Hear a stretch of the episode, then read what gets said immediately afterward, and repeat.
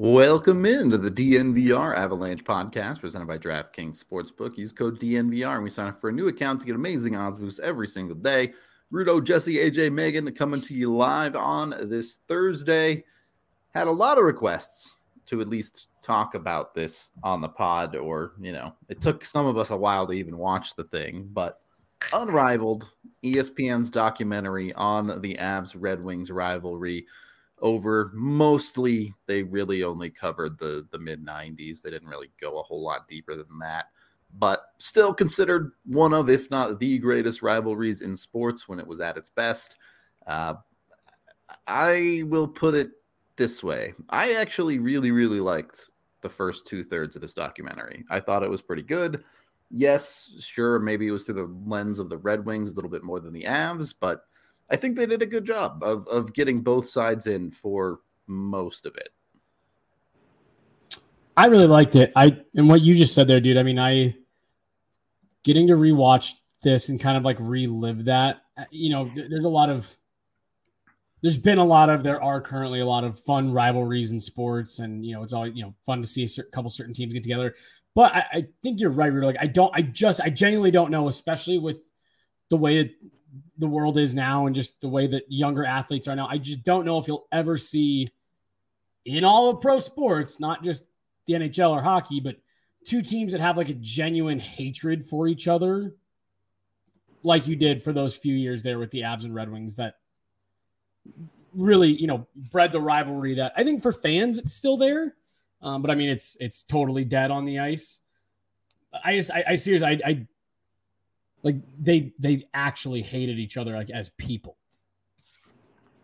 I think it's going to be a reemerging theme for me on this pod because I didn't move to Colorado until 2005 and I didn't go to my first hockey game until 2007. And so I did not live through this time in this era of hockey in real time.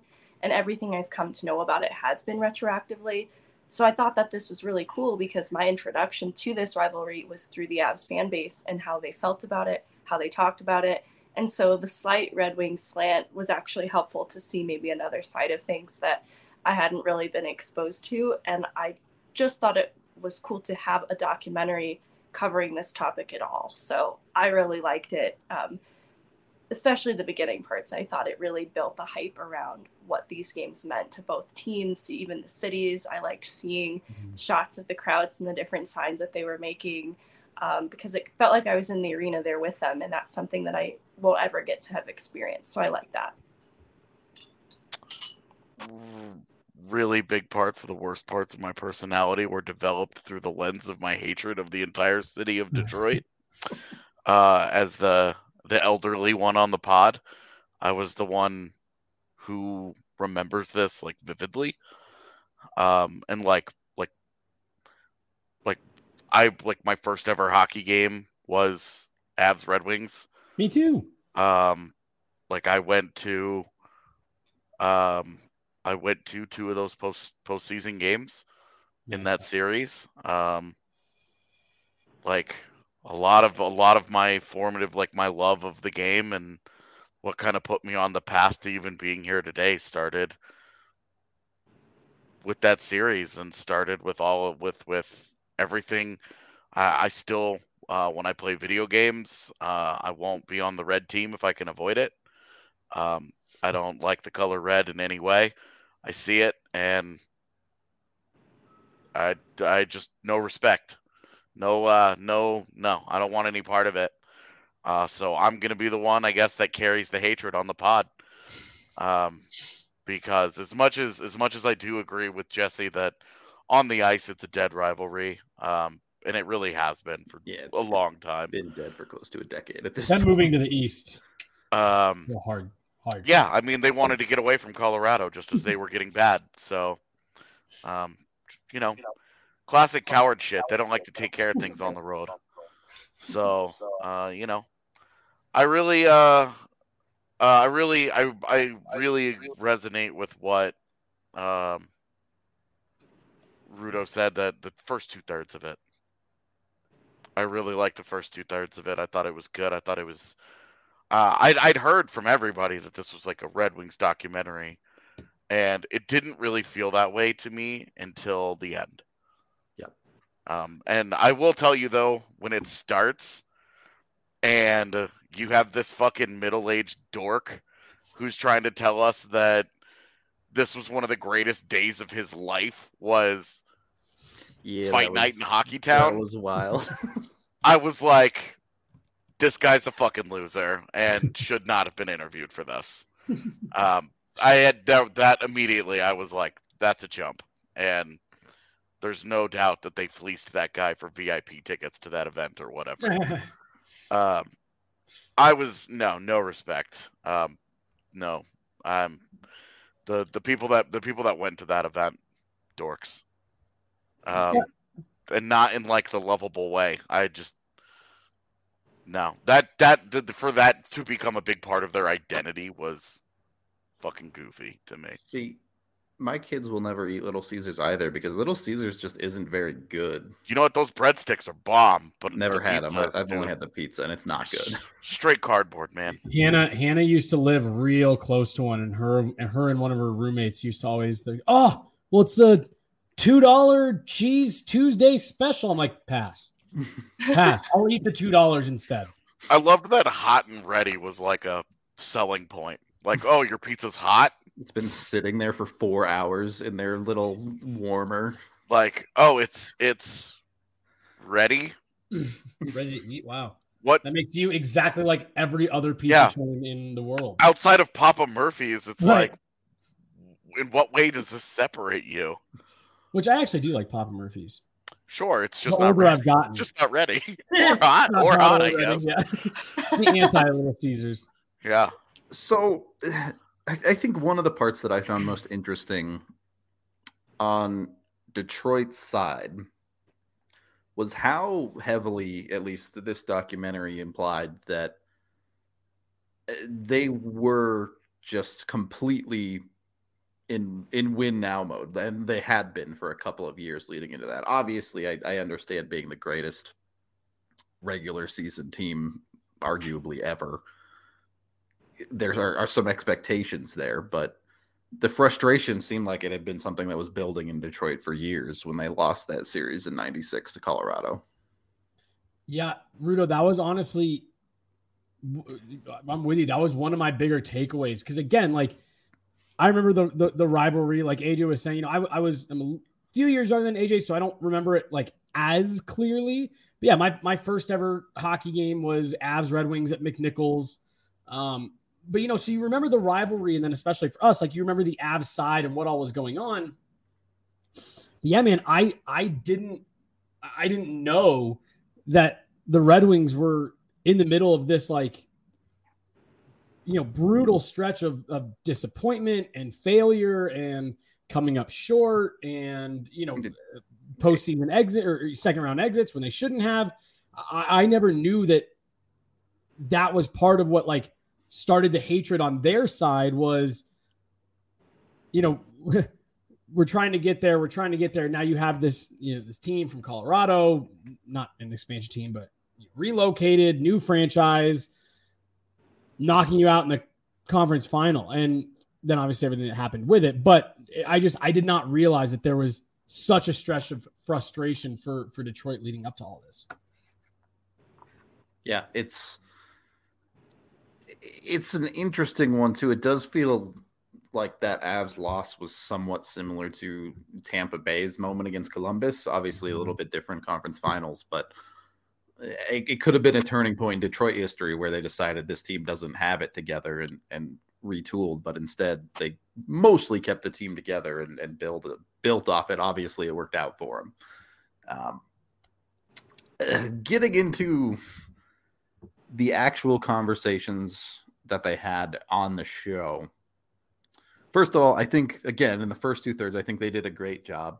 They had plenty of Avs and Avs sided people on the show. They allowed the Avs people to talk about their viewpoints of it, and you know they they had Foote come on and talk about the Kozlov hit that really, in the Avs' mind, started everything. So I, I really Burke liked calling it. incidental context blew me away. Yeah, that was well. The, the, the crazy part for me about what Brian Burke added was because he he kind of like starts the statement by talking about like the old standard uh, of Department of Player Safety, which like you can wrap your head around. It's like okay, old you know old school standards. They didn't really understand. But yeah, then it was the way he like kind of went on to talk about it. Like honestly, there was really nothing wrong there. Anyways, like don't really see the issue. It's like oh. So that's not an old. I thought he was like talking about like, yeah, can you believe it? We didn't suspend him for that, and then he kind of doubled down. I was like, and it was probably the right call in retrospect. Cool, cool, cool.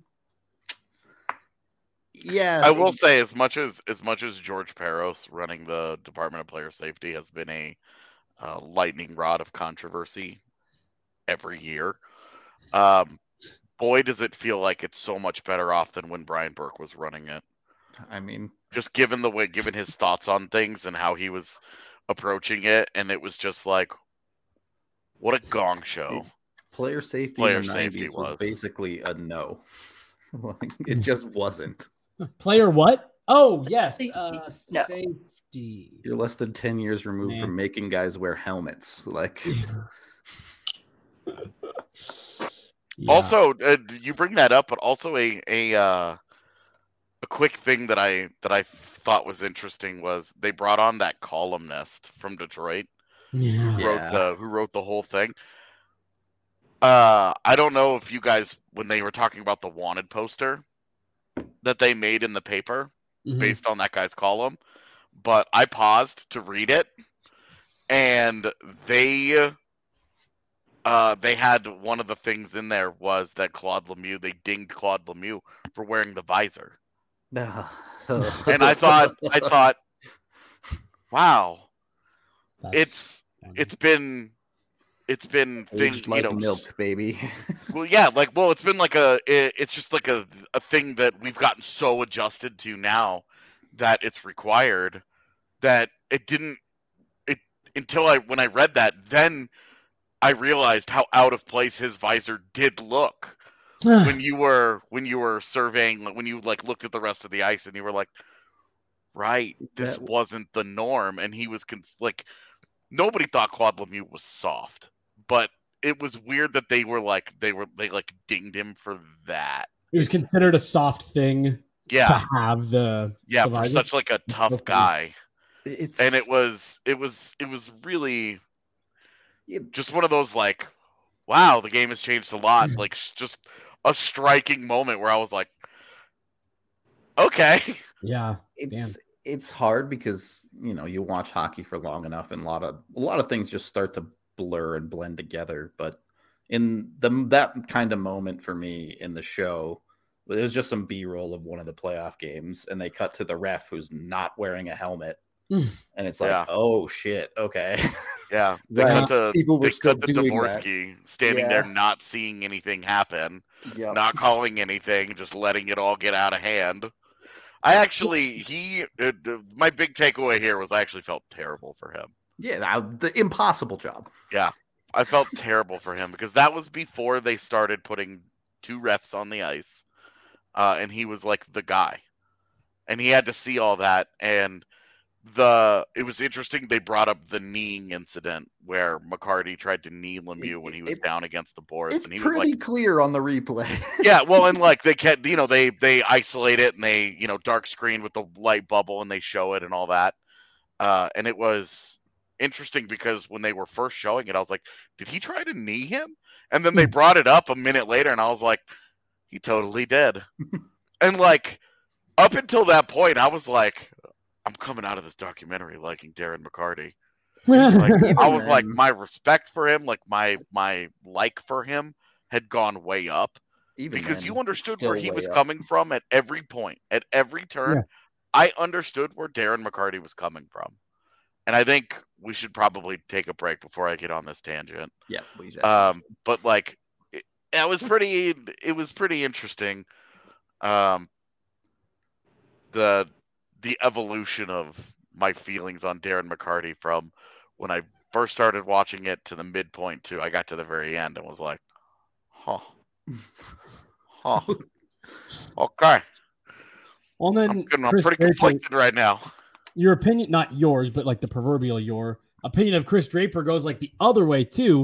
And that's why I laughed so hard to see your tweet, and and I'll let Ruda do his read. But it's just so funny. Those two guys, who, in, at least for me, they kind of like my opinion of them kind of like flipped throughout the documentary, but we can get into that. on the other I also just Kirk Maltby, no show, didn't want to participate. Yeah. Like the the witness to all of this, the other guy that was on the same line with them for all those years, just not available.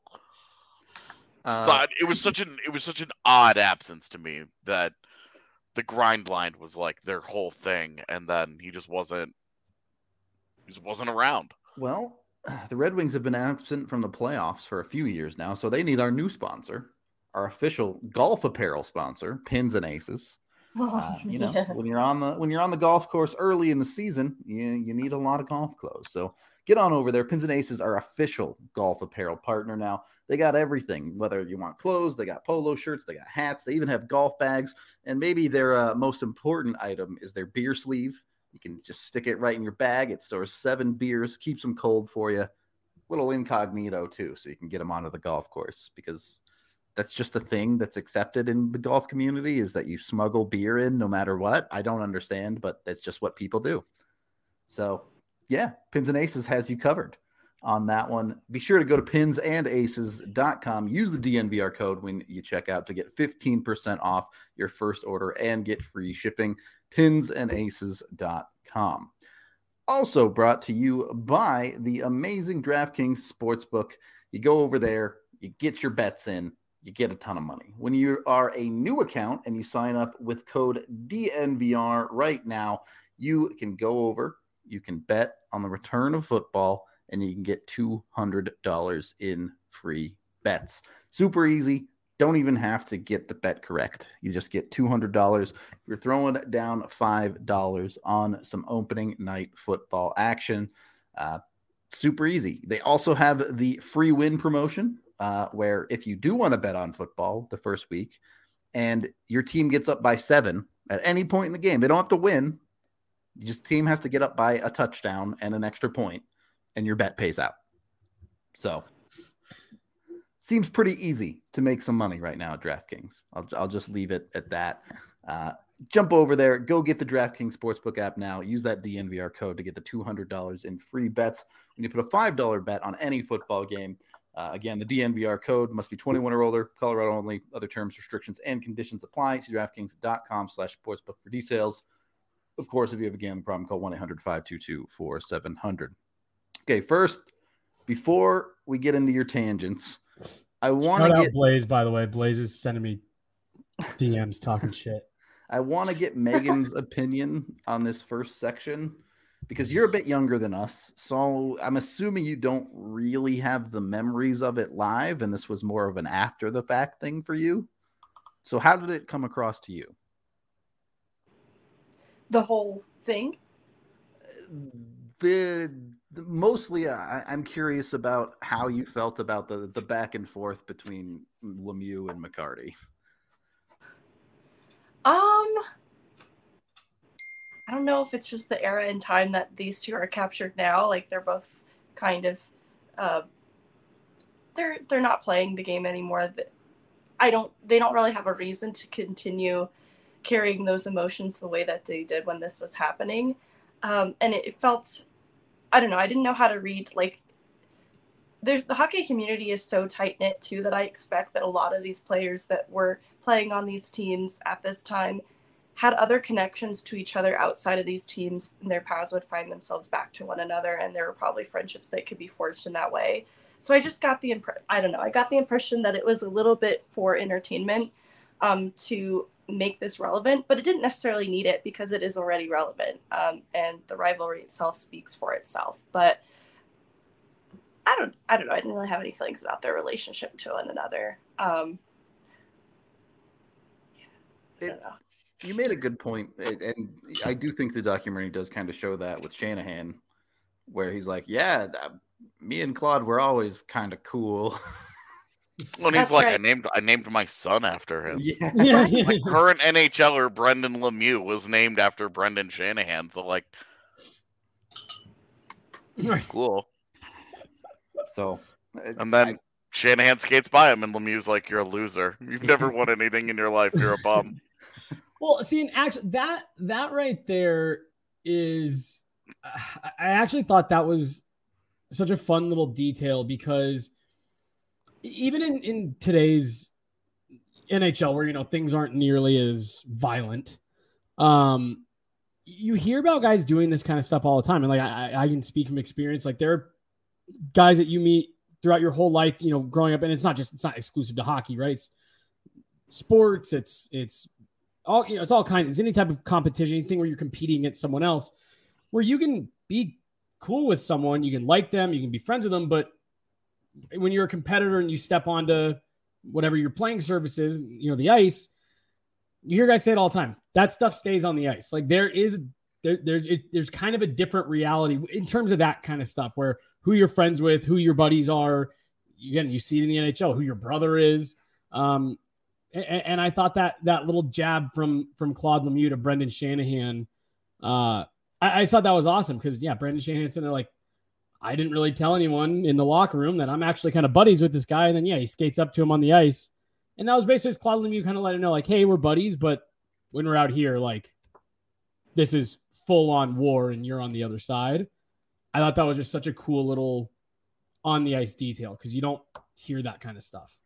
Did I did uh Lemieux's like leave it on the ice, mm-hmm. you know, and then the whole bus incident, which we'd all known about, where you know he's walking by with his family and Scotty Bowman's talking shit, right? And Claude's like, "Look, dude, I'm with my like I'm with my family here. Like, come on."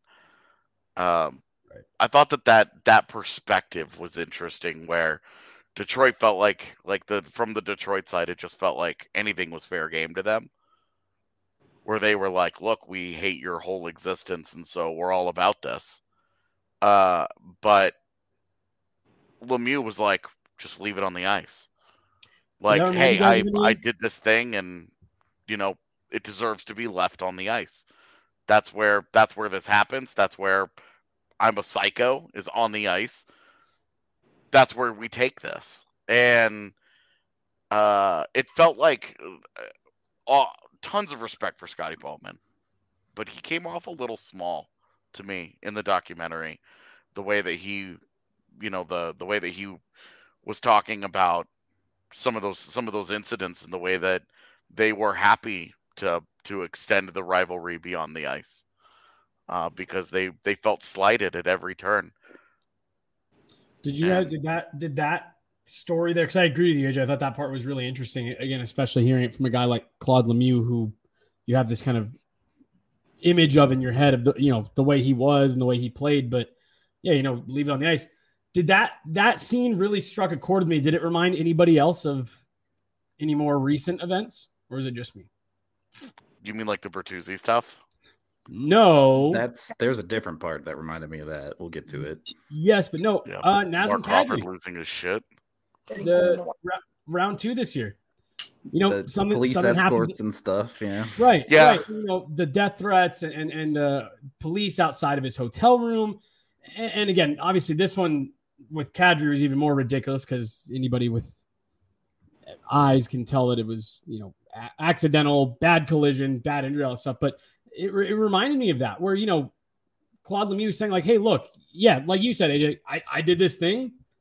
I'm I'm gonna go back. I'll be back out there. Like, I'll own up to it. What, what are you doing? Especially when you're walking. I'm walking to my car with my family, and Scotty Bowman's getting off the bus, and you know all this stuff. And, and again, the police escorts uh, to the arena when they finally go back on what ended up being you know the the fight night or, or whatever you want to call it. And I, I do. I just I was sitting there thinking about that. I was like, man, that's th- that really is something where it's like it stays on the ice. Fans should be into it. You know, if, if, fans are out there as the bus is pulling in with signs and yelling stuff and, and jeering and all stuff, cool. Be a fan, be passionate.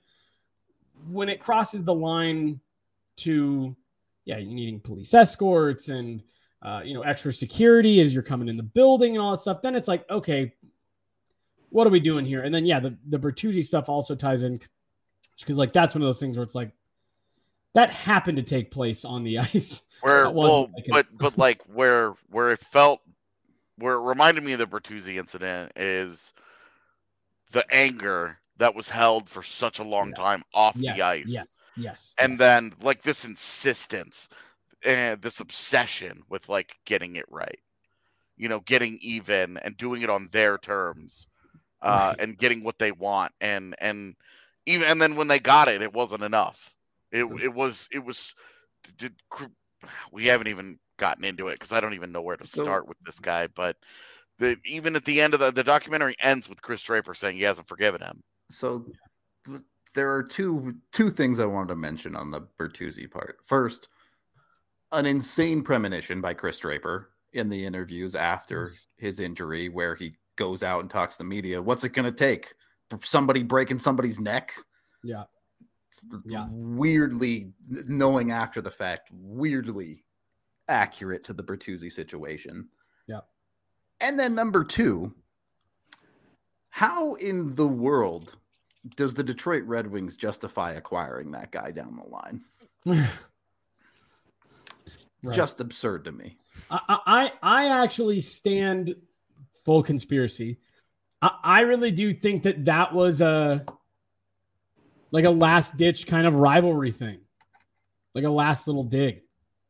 Because like Todd Bertuzzi's career was way on the wind down at that point. He was coming off of the off of the Steve Moore incident. I guess I shouldn't say way on the wind down. He he played for quite a few years after that, but um, I, I think there were a lot of teams that were kind of afraid to to touch him. And I, like I said, full conspiracy theory mode. I've always thought that the Red Wings did that as a a, little a little jab. I moving a- move just moving away from that, but I wonder if Chris Draper's watched this. I kind of doubt it, but obviously I don't know. Like I'm I'm curious because I don't know how I I I just I was blown away consistently at how at every single turn he got smaller. And hmm. it was just that like up until the hit, you know, the the the hit happens, Lemieux smokes him. It's a dirty play. He's got all he's got like every reason to be upset, right? And they're talking like Darren McCarty's talking about how tough this guy is because he gets up and skates off. And it was like that was like the last time that you can say Chris Draper ever did a tough thing in his life based on this documentary because basically everything after that was soft as hell. Yeah. Because I, I mean, he's he gives an interview after he's like, "Look at my face." He's like, "I can't even talk," and I'm like, You're giving an interview. "You are on camera. You just said I can't even talk out loud." I thought that part was funny too. That made me laugh. I'm like I'm like like my like my brain like the top of my brain is starting to like lift off from the rest of my body as he's talking.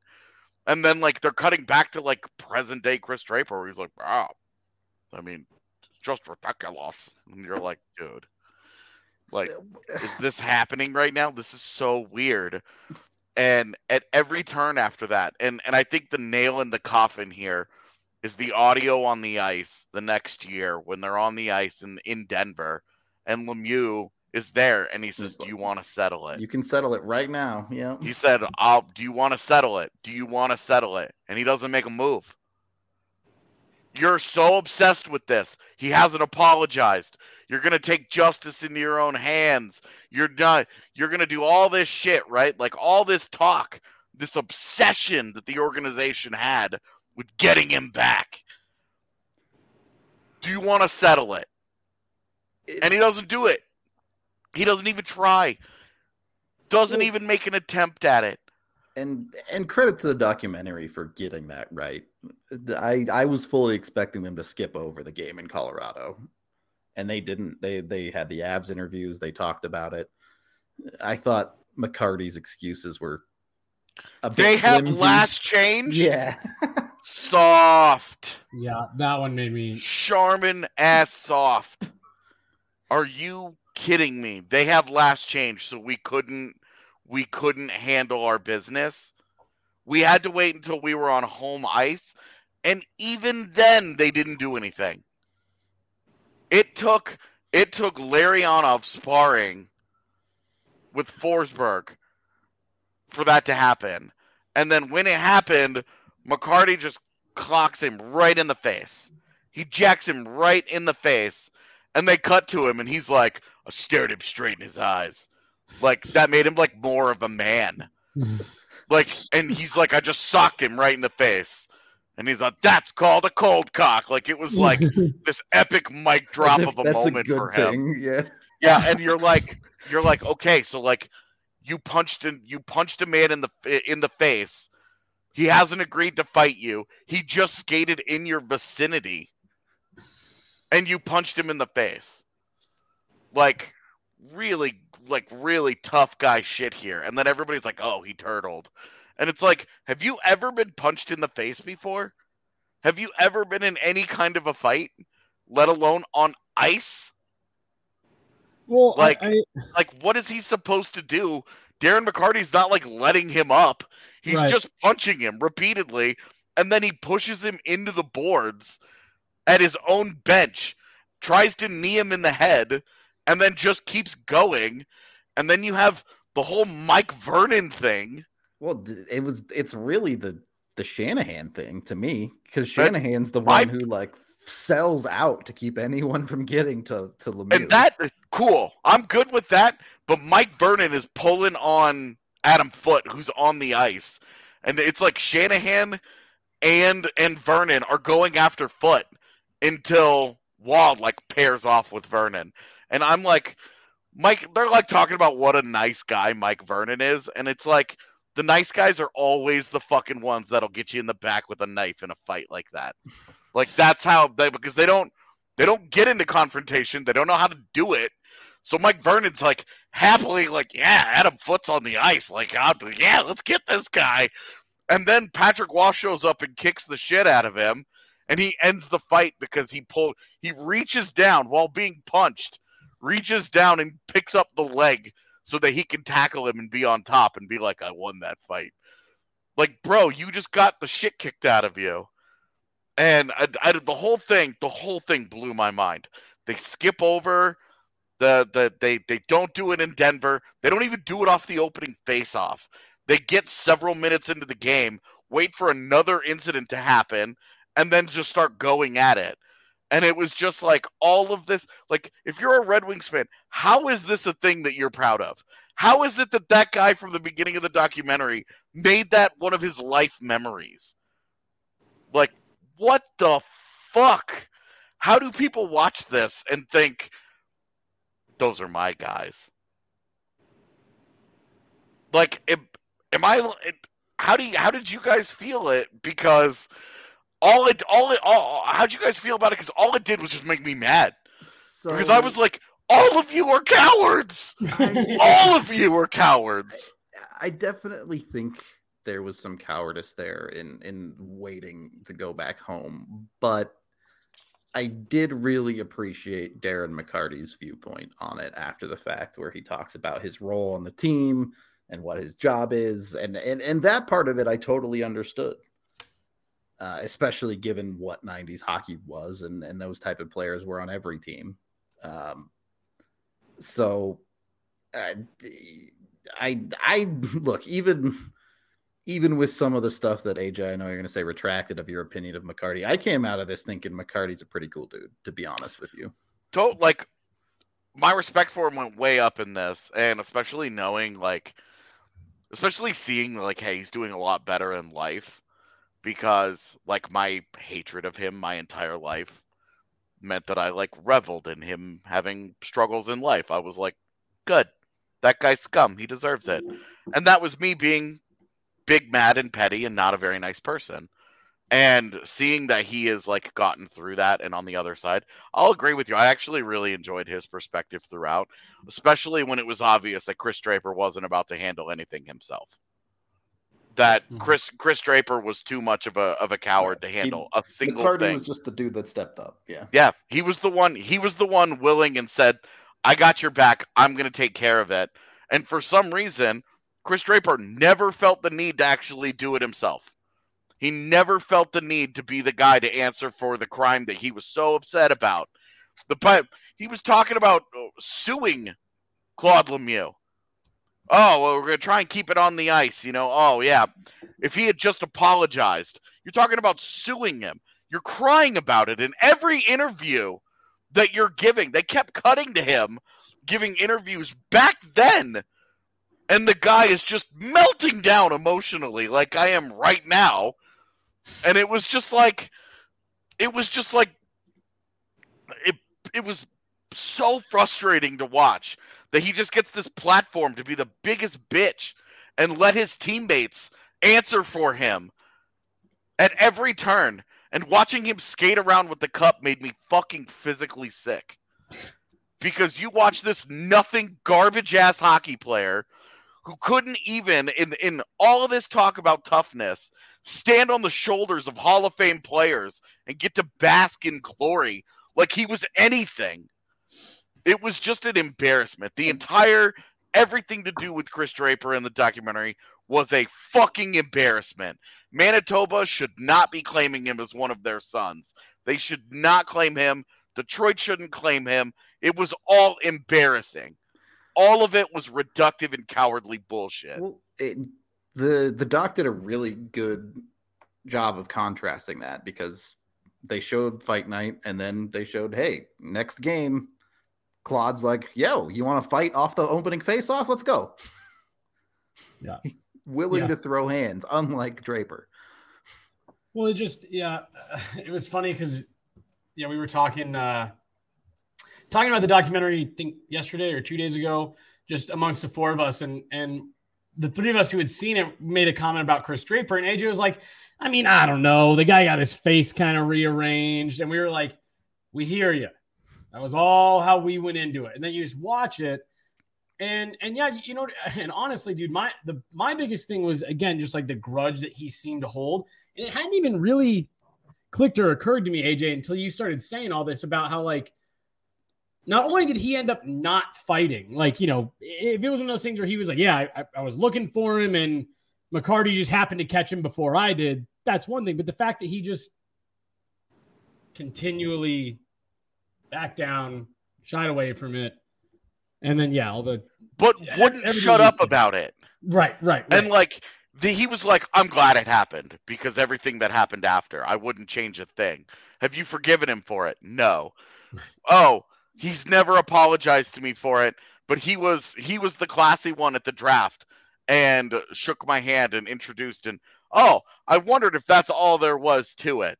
Couldn't even handle introducing his family to Claude Lemieux. What what was it like 25 years later? right. 30 years later something like It's definitely not couldn't even handle could not even handle introducing his family to it without being like was there something more there like are you a teenage boy who just had a girl talk to him for the first time how are you this in your head about this dude like have you not moved on from that moment at all like Megan, it was you look just like you had something to say down there. Well, so I I wasn't involved in the emotions of this when it happened, but I've been on the receiving end of Red Wings fans messaging me on Happy Turtle Day, and I just didn't look in on this situation as something that I feel secondhand embarrassment for Lemieux on in how he handled this. It wasn't he didn't face the retribution with the honor that he probably would have liked to. Um, and how he physically responded, but I just don't even feel embarrassed by it. It's not something that can be weaponized to me as a fan to feel embarrassed for Lemieux by, but seeing Draper react to it the way that he did, it strikes me as someone who complains about their problems to everybody else without confronting the person they have the problem with. If he wanted an apology, I don't understand why he wouldn't go to Lemieux himself and just ask. And if he wanted to physically answer for it, there are options on the ice available to him too. And to carry the resentment that he does for as long as he has without doing anything about it to help himself, Yeah. he chose not to solve his problems. And, right, I think part of the respect for McCarty and Lemieux, especially coming out of this, was, you know, I don't love that McCarty was so happy about it, but he didn't beat around the bush. He was like, "Yeah, I punched him right in the face, and then I Right. continued to beat the shit out of him." And Mhm. Lemieux was like, "Yeah, man, he knocked me over. He crushed me with the punch, and I turtled because what else do you do in that situation? he said he he was like, look, all the off ice stuff didn't prepare me for the on ice stuff, and they when it happened, they came hard. Yep. And it Well- was respect because it was all everything was settled on the ice between those two. And that's where you see the difference is that when they got off the ice, they were adults about it. And when Chris Draper was on the ice, he was a coward. And then when he got off the ice, he was chatty. It was He guy. wouldn't shut up about it. Well, the the turtle thing, AJ, you were talking about this a minute ago, but you were on a roll, so I didn't want to interrupt you. And then Megan just mentioned it, you know, with the whole like Red Wings fans who think that that's some kind of like show of defeat. I, I just always laugh because the one that I always think of is the Zadorov hit on Mark Scheifele, uh, where he you know gets jumped from behind, and you see Winnipeg fans on Twitter all the time talking about how he turtled. And, yeah, you said every year on the fight night day, Red Wings fans say stuff. But I just laugh because AJ made the point earlier. Like, I, I don't know. Like, I, now I've never been punched in the face probably as hard as Claude Lemieux got punched by Darren McCarty, but getting punched in the face when you're not expecting it is pretty fucking disorienting. and especially when you get hit that hard, and then suddenly you're down on the ice in the most vulnerable position known to man.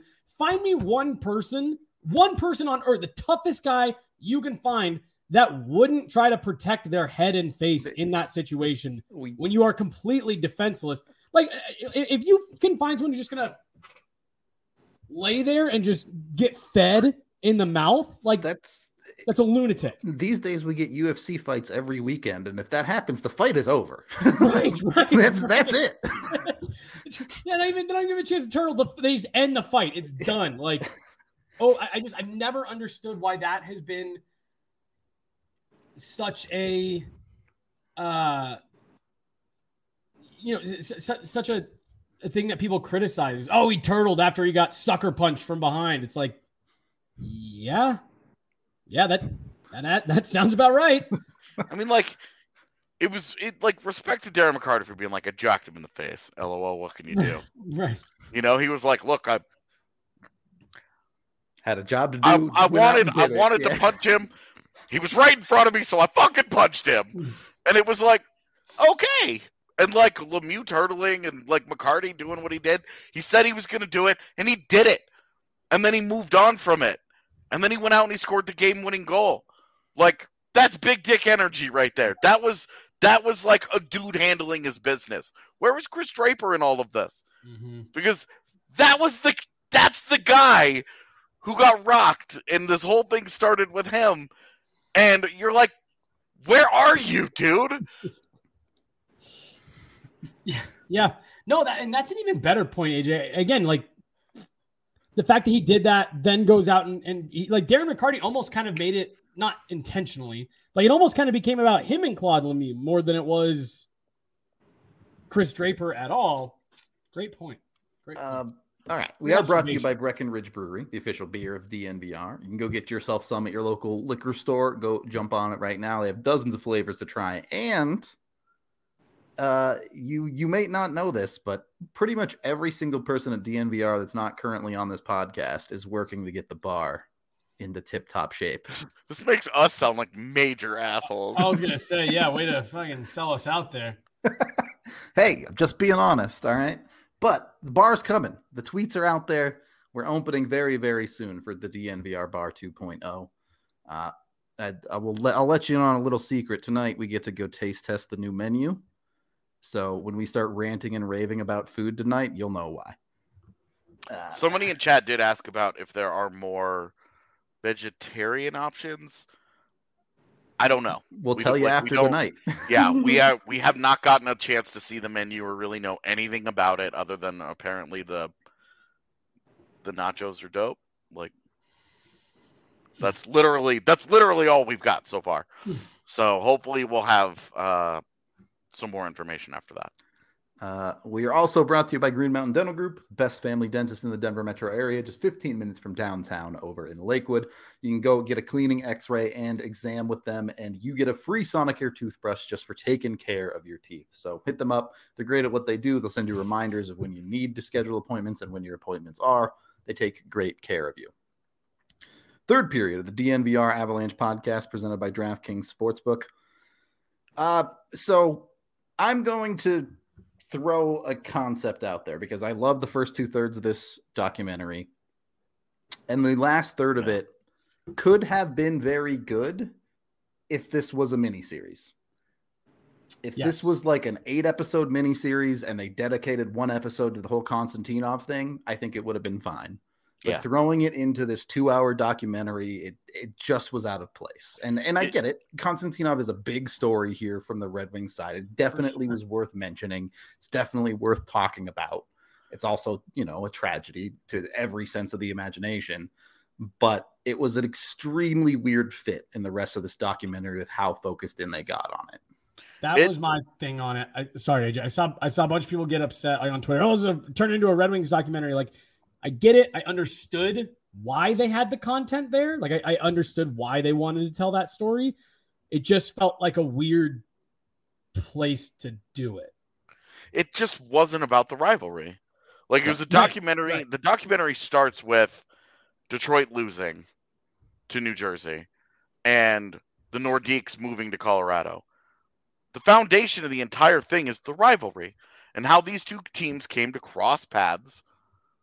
And the fact that they didn't lean, it, it turned into more about Chris Draper and Darren McCarty and less about the 20 Hall of Fame players that played for the two teams between 96 and 2002. It didn't, it, it, it just briefly, and now like, I'm glad I didn't have to relive it. But the fact that you don't mention the 2002 Western Conference Finals, where the Avs blow a 3 2 lead yeah. and get smoked in game seven. That effectively ends the rivalry. Mm-hmm.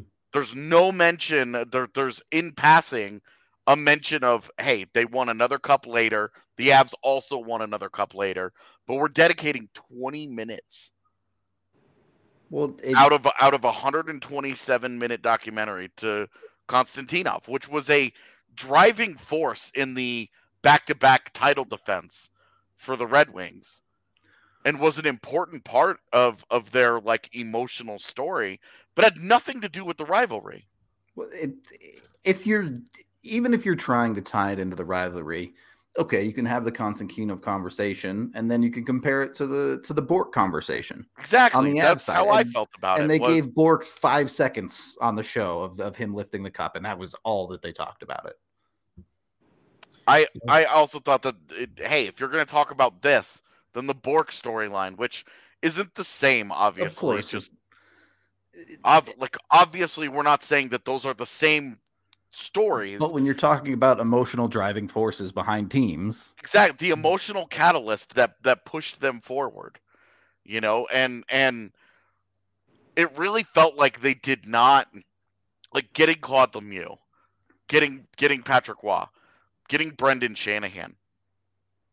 That should have been, in my opinion, the one thing they if they cut out the Konstantinov stuff and they dig deeper into two GMs yeah. who are in a constant arms race against one another. Not even not even like worrying about the Dallas Stars, uh, who obviously ended up being a thorn in Colorado's side, but like we're talking like these two teams, these two GMs were in like this arms race of greatness all the time, trying to with each other, just trying to one up the other one, trying to okay, what do we need? Okay, we need to go and get Dominik Hasek. Okay, well we're gonna go get Ray Bourque and Rob Blake. Like just the way that these two teams just continue to find ways to level themselves up and force the other ones. Like you don't ever talk about oh there's an era of dominance. Well who was the who was the other team? You know oh what was the other one? No this was part of the rivalry was the high end of it was so high and they focused on fight night. Everything in that documentary was was built around the draper hit and then fight night. But really it was so much more than that and that was the part of the story that i that i felt got left on the cutting room floor in favor of the tragedy porn where which is just a thing that ESPN now does at every turn. You know, you watch the first round of the NFL draft And instead of it being like, here are his measurables, they're like, here's the horrible life story that he has attached to him. Let's all, you know, and like, instead of it being like, wow, a celebration of what he's overcome, it just feels like they're exploiting the tragedy of these people. It felt like they were exploiting the Konstantinov thing at the expense of a fuller. It, more well-rounded story. It, it, it, certainly lacked the minutia. I think they could have gone significantly deeper into the the Sakic versus Yzerman thing. Two two guys who are seen as the eh, all-time captains of their franchises, essentially, and both went on to be GMs of of their organizations. Did, did you know that Sergei Fedorov's main contribution to back-to-back Stanley Cups was being like the first guy to talk to Konstantinov on the ice after the second cup. Because that's how the documentary played it out to be. Yeah.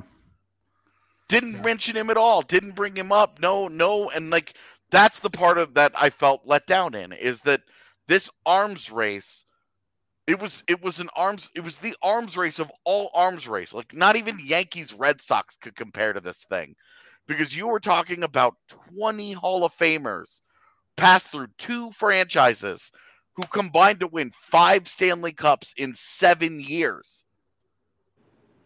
And they had to constantly go through each other to make it happen. How is that not a bigger part of this? Yeah. It's a great point. Yeah, uh, again, it's it's a good point because you, you really do like you you can you the documentary kind of makes you forget that point. It really does make it feel like it's oh no, it all stemmed from this. It was that in addition to everything you were just saying, AJ, about well these are two unbelievable I, teams. I think it it comes off as a little bit brutish. Not that it wasn't.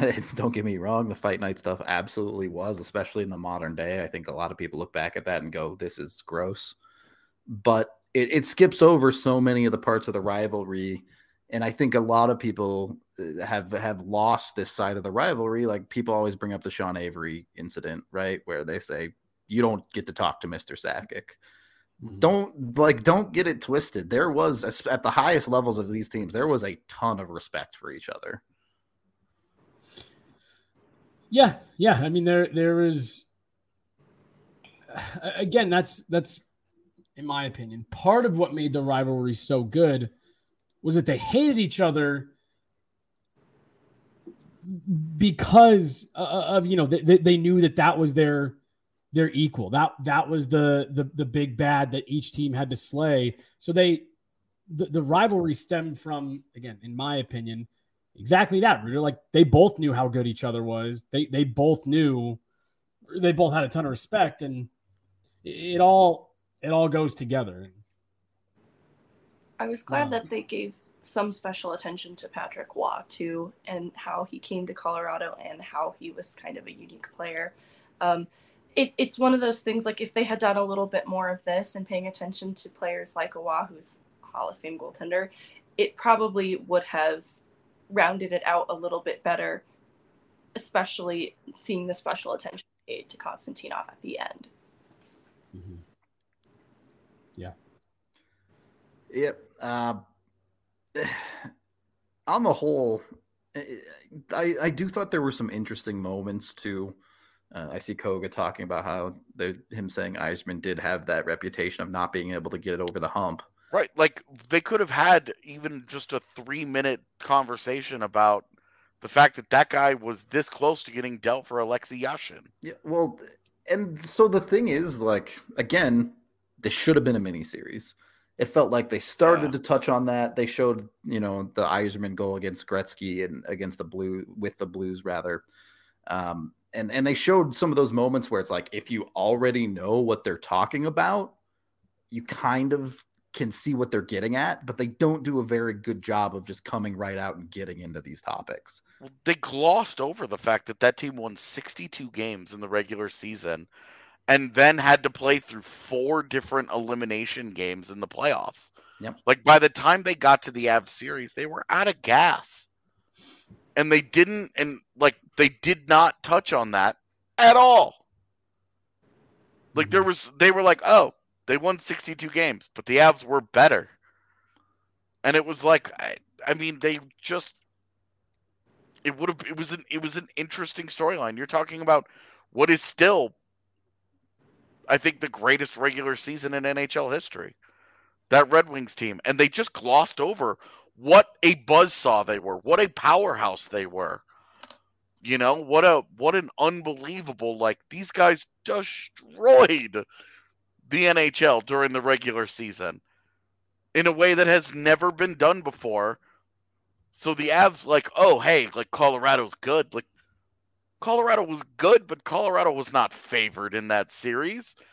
Colorado was not given a, a ton of respect in that series. Colorado went out and took that. The all of the all the accolades and all the love and all the everything is retconning how that happened. it's it's retelling history, knowing how great they ended up being. But it just wasn't it, it, it wasn't like that then. That it was all Red Wings and oh, they survived the great one who had helped St. Louis push the greatest team to the brink. Well, now it was Colorado, this new team that eh, we don't know a ton about them. We'll see. And it ended up being the beginning of that rivalry. But, like, again, another part of the story that was interesting. They just glossed over it. They didn't even mention the fact that the Nordiques were exceptional the year before they moved. Yeah. And that they were, like, on the up and up. And that they had had their own major, major postseason disappointment before that. Like, like Joe Sakic was interviewed a bunch and was a bit player. Steve Yzerman was interviewed a bunch and was a bit player. It was all about Chris Draper and Darren McCarty and Claude Lemieux. You're talking about two thirds of their third line of Detroit's third line, and a guy that played like four years in Colorado or something. like it was so much bigger than the story that they made it. Yeah. And that's the part like for for somebody like Megan who did not live it. Like I'm bummed that they did such a poor job of telling the overall story of all of it, the whole thing. The the the whole overarching the rivalry and all the great all the great players and you know I you know the chat has a good point. Sakic signing an offer, offer, sheet, sheet with the Rangers. Yeah. Mm. Like how close this rivalry came to not happening. You know, like yeah. how close how close it came to getting broken up and and and how all of these guys who were full of all this potential built their legacies through the heart of this rivalry. Well, and, and again, my, my thing, because I, I, I really did. I, I I enjoyed the documentary. I, I, I always like stuff like this that gives you a deeper look. But I agree fully with what you said, AJ. And, and I, to me, I just I keep going back to something Rudo said a minute ago, and I, I was eventually going to make this point if if no one else did. I, I was actually disappointed by this fact before I even watched it, just given the way that ESPN has done some stuff in recent years. Um, and then after watching, I was even more. This should have been a series, at least two, three parts. Um, that that because I mean, you really could have gotten into the full scope of it by making it a one part. Um, you know, like you said, AJ, you, you had to leave stuff on the on the on the editing room floor and and it was it, it's so much fun awesome detail that that could have made for such a great you know, month long event, three, four part series, and you could have really gotten a full scope for it. I feel like they tried to sh- to shrink what was such an amazing rivalry with so much history and so many layers, and they shrunk it down to two hours. And we were all laughing before this. Like two hours is a long ass documentary to sit through. Yes. I, I just I, I wish they would have and and someone just put in the chat like last dance. When they first announced it that's what i thought this was kind of going to be like. That first teaser i thought this was going to be a multi-part kind of like La- the last dance with michael jordan. I, I wish they would have done that because there was so much more story to tell. Ultimate missed opportunity because they could have aired it in during, parts during colorado's yeah. fucking cup run. Yep. Could have started it in the western conference final and and run it through and the final. Even like not knowing, like obviously it's easy to say now because we're like, oh, we won the cup, like using today's information to make decisions five months ago. But like, it wasn't hard to be like, this could be a pretty cool opportunity for us to do a little Right. double dip here. Right. And it really like an hour, a one hour episode Mhm. around Draper, McCarty, the hit, fight night would have been like that hour, uh, 40 minute to an hour Yeah. segment in the middle of this documentary that was all about just that It's one perfect episode. would have been a great episode, Yeah. a standalone episode. And they could have gotten into the Wah goalie fights, Yep. all of them, and then the one that wasn't because Dominik Hasek can't skate. Like they could have gotten into more of that. They could have gotten into the the Yzerman Sakic stuff. Like it was good.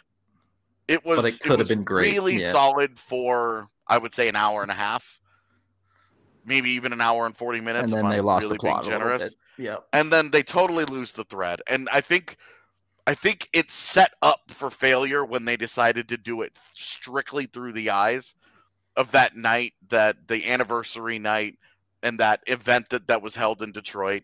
All of that right away puts you on a Detroit foot. And it feels like immediate bias going into it. The fact that Claude Lemieux agreed to do it, like, is great, but they finished the documentary with Claude Lemieux is Mo Seider's agent, and now he's going to be the guy trying to help Detroit win cups. Like, not really. I was, I was going to say, I also thought that was kind of a funny leap from Darren McCarty. It- now he's actively trying to help the Red Wings win a cup. It's like eh, he's trying to get paid. Yeah, he's trying to get Mo Seider twelve million dollars because he gets two percent of it, dude. Can't wait for him to take the blame when Mo's like, "Yeah, I want ten million. Sorry."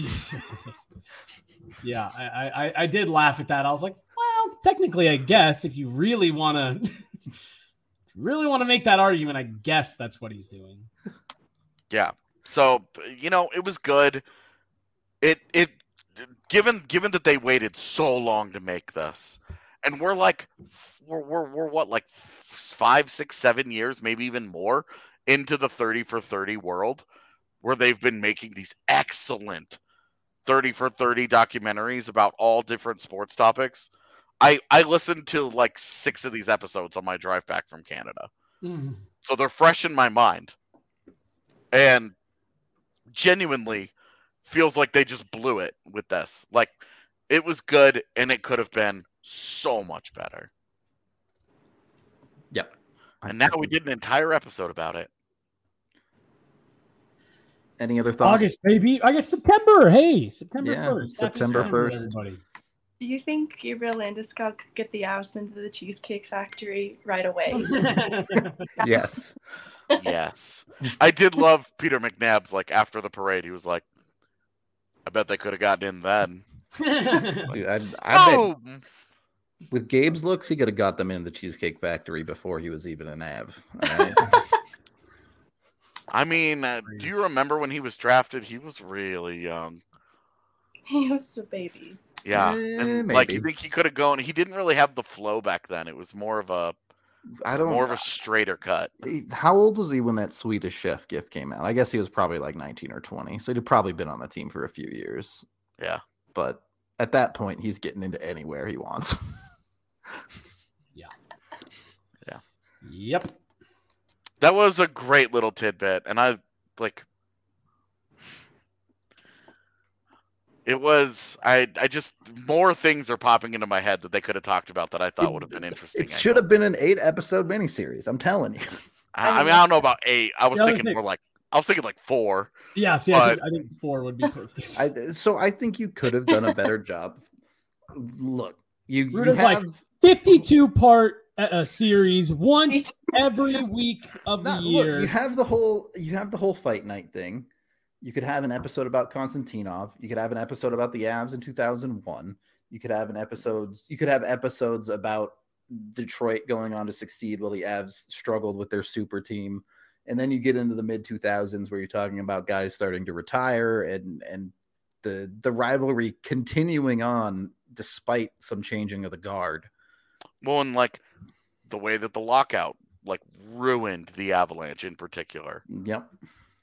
And and and effectively, you know, we didn't know it at the time, but effectively ended that era of them being a cup competitor, uh, cup Yep. contender. Yep.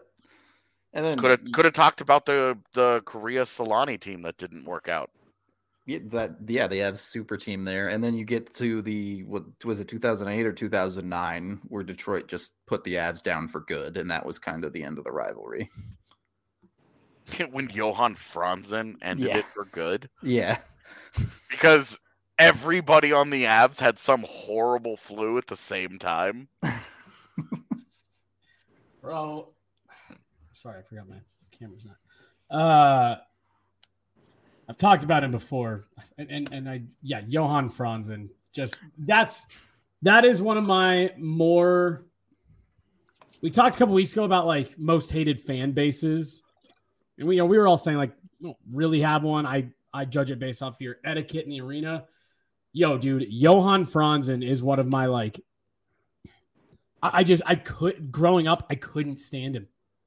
I could not hmm. stand him. I think he set an NHL record or tied an NHL record for goals in a four game series. I'm sure he did. well, it, it was one of his it was one of his last years, really near the end of his career, because he, he you know he took the hard dip there near the end, which happens to a lot of guys. And he had a year where I swear, and I'm I'm, I'm misremembering, I'm misquoting these numbers like crazy, but it was something to the effect of like he had eight goals on the year, and six of them came against the Avs in like two games or something like that. Hmm. It was crazy. It was just insane. He was terrible, and yet still was able to just torch the Avs whenever he wanted. in any case, I believe it's the greatest sports rivalry of all time. Uh, if, not, it's got to be top five, no matter who you are. Um, we're gonna wrap this one. up. The only other one that I think comes close right now for real is USA Canada uh, women's hockey. Boy, I, I, my father is a Boston Red Sox fan, so I will be. Uh, Okay. All right. I mean, like, there's a lot of great ones right now, but I mean, like, that's that's one where those the girls from those two teams, again, like we were saying earlier, seem like they genuinely. I, I mean, there's labor disputes across like three different women's it- pro leagues because those two teams hate each it's- other. So, like, that's a rivalry. that Fuck makes yeah. it even weirder because it's like some of the Canadians, some of the people on the same team are like, we hate each other because of the PHF versus the what Yeah. does the NWHL call itself now? It changed its name. I forget. Honestly, I don't even know. They Yeah. gotta pick a name. They gotta pick a name and stick with it. But no, that the the USA Canada women's rivalry is phenomenal for similar reasons, in my opinion. Same Yeah, team. I I wanted to actually before we bounce up out of here today, but Sure. I did want to um transition this into just a quick like while this won't it won't get to that level today as we are in what we think is going to be another like golden era of avalanche hockey. Are there any teams that really stand out as obvious candidate for like a real rival and not like a sure hated them that one year? The the the only, Fs currently no to Yeah. me, but sorry, Megan, go ahead. Oh, I was just clarifying if the rivalry was Avs and another team or different. Yes. than Okay. Um, I I would say the closest is Vegas, and they're just not that close because they've completely lost the plot. well and that's the thing is it's like it had it could have been vegas it probably should have been vegas because i mean we've talked about it they were this close to playing in the postseason several years in a row It's Um, it's a lot of it has been that with the ads over this era is just ships passing in the night. It could have been Nashville, but they Could have been just Minnesota. stopped being competitive at the after that first series between them. It could have been Calgary, but Calgary and them just kind of never were destined to be against each other because Edmonton beat them this year. I think I think this is actually like this era where the the West is going like this. Like it's Yep. just so bumpy. I think really also solidifies just how special that era was. Because I think at the end of the day, Sustained the, greatness, yeah. the the big thing that they glossed over that really jumped out at me at the end of that documentary was five Stanley Cups in seven years Mhm. between those two franchises. yeah, Like that is a run. Like that is you guys are you you guys are at the top and all these teams are chasing you and things happen so quickly in the NHL that they stayed there. And when we were trying to look at we're trying to project forward like we got people in the chat saying St. Louis. St. Louis got worse this offseason. They lose they lose what was their starting goaltender last regular season. They would not have been a playoff team had uh Ville Husso not bailed out a god awful Jordan Binnington last season. Uh, and then they lose David Perron, who's quietly been one of their top scorers the last couple of years. You know, it, Like the, the Blues took a step back. it also gets glossed over because they were in the other conference, but in that era, it was the Wings, it was the Avs, and it was the New Jersey Devils. And then there was like the that Dallas one year of Dallas, yeah, It was I mean they stopped them in consecutive years. That, so it that was stopped like- the Avs, but Like Dallas was like Dallas Dallas gets like a footnote there. sure. You can be part of this a little. Yeah, I mean they were. They were like a, a small piece of that era. Which, Um, you know, Hull's foot was in the crease, so It, it, I mean, it absolutely was. but yeah, like the right now, like trying to look ahead, like it could be Edmonton. I mean, a McDavid MacKinnon thing would probably be exceptional for the sport to have those kinds of guys meeting and and everything on the line, going for you know going for the cup every single year, having to go through each other. That level of talent might be the kind of like the bloodshed won't be there. I don't think. Uh, it it can't be in the modern. but I mean, could you you could talk yourself into a little bit of heat. McCarr, sure, yeah. MacKinnon, McDavid, Draisaitl, and then all the really good players surrounding them, Rantanen, No. you know, Toews, Byram, those guys, uh, Darnell Nurse, like you can talk yourself into that being a, a another rivalry of like kind of like a Crosby Ovechkin, I'm, you I'm know, where for the Arizona bandwagon. All right, Matthews come to Arizona. They can get Bedard. Let's go. I'm in. I I'm like here it. for the young upstart Arizona versus the Avalanche, who at that point will be Okay, so what what do established, what do the Avs do in the three years until the Coyotes are good in 2025? become a dynasty. Okay, so Arizona gets to like come in at the end of that and be like, "We're here." Yeah, and then No, the Avs get can slap them down. I mean, okay, I'll allow it. Okay. Any other any other thoughts before we get out of here? I'm good. Good, good, good. All right. We appreciate all y'all hanging out with us. We did it. You can stop telling us to go watch Unrivaled now. Uh, one of the most requested things I've been getting over the past couple of months. But we appreciate all of y'all. We will be back tomorrow with a fun show. So we hope to see you there. But yeah, hope y'all enjoyed this one. And uh, we will talk to you on the next one.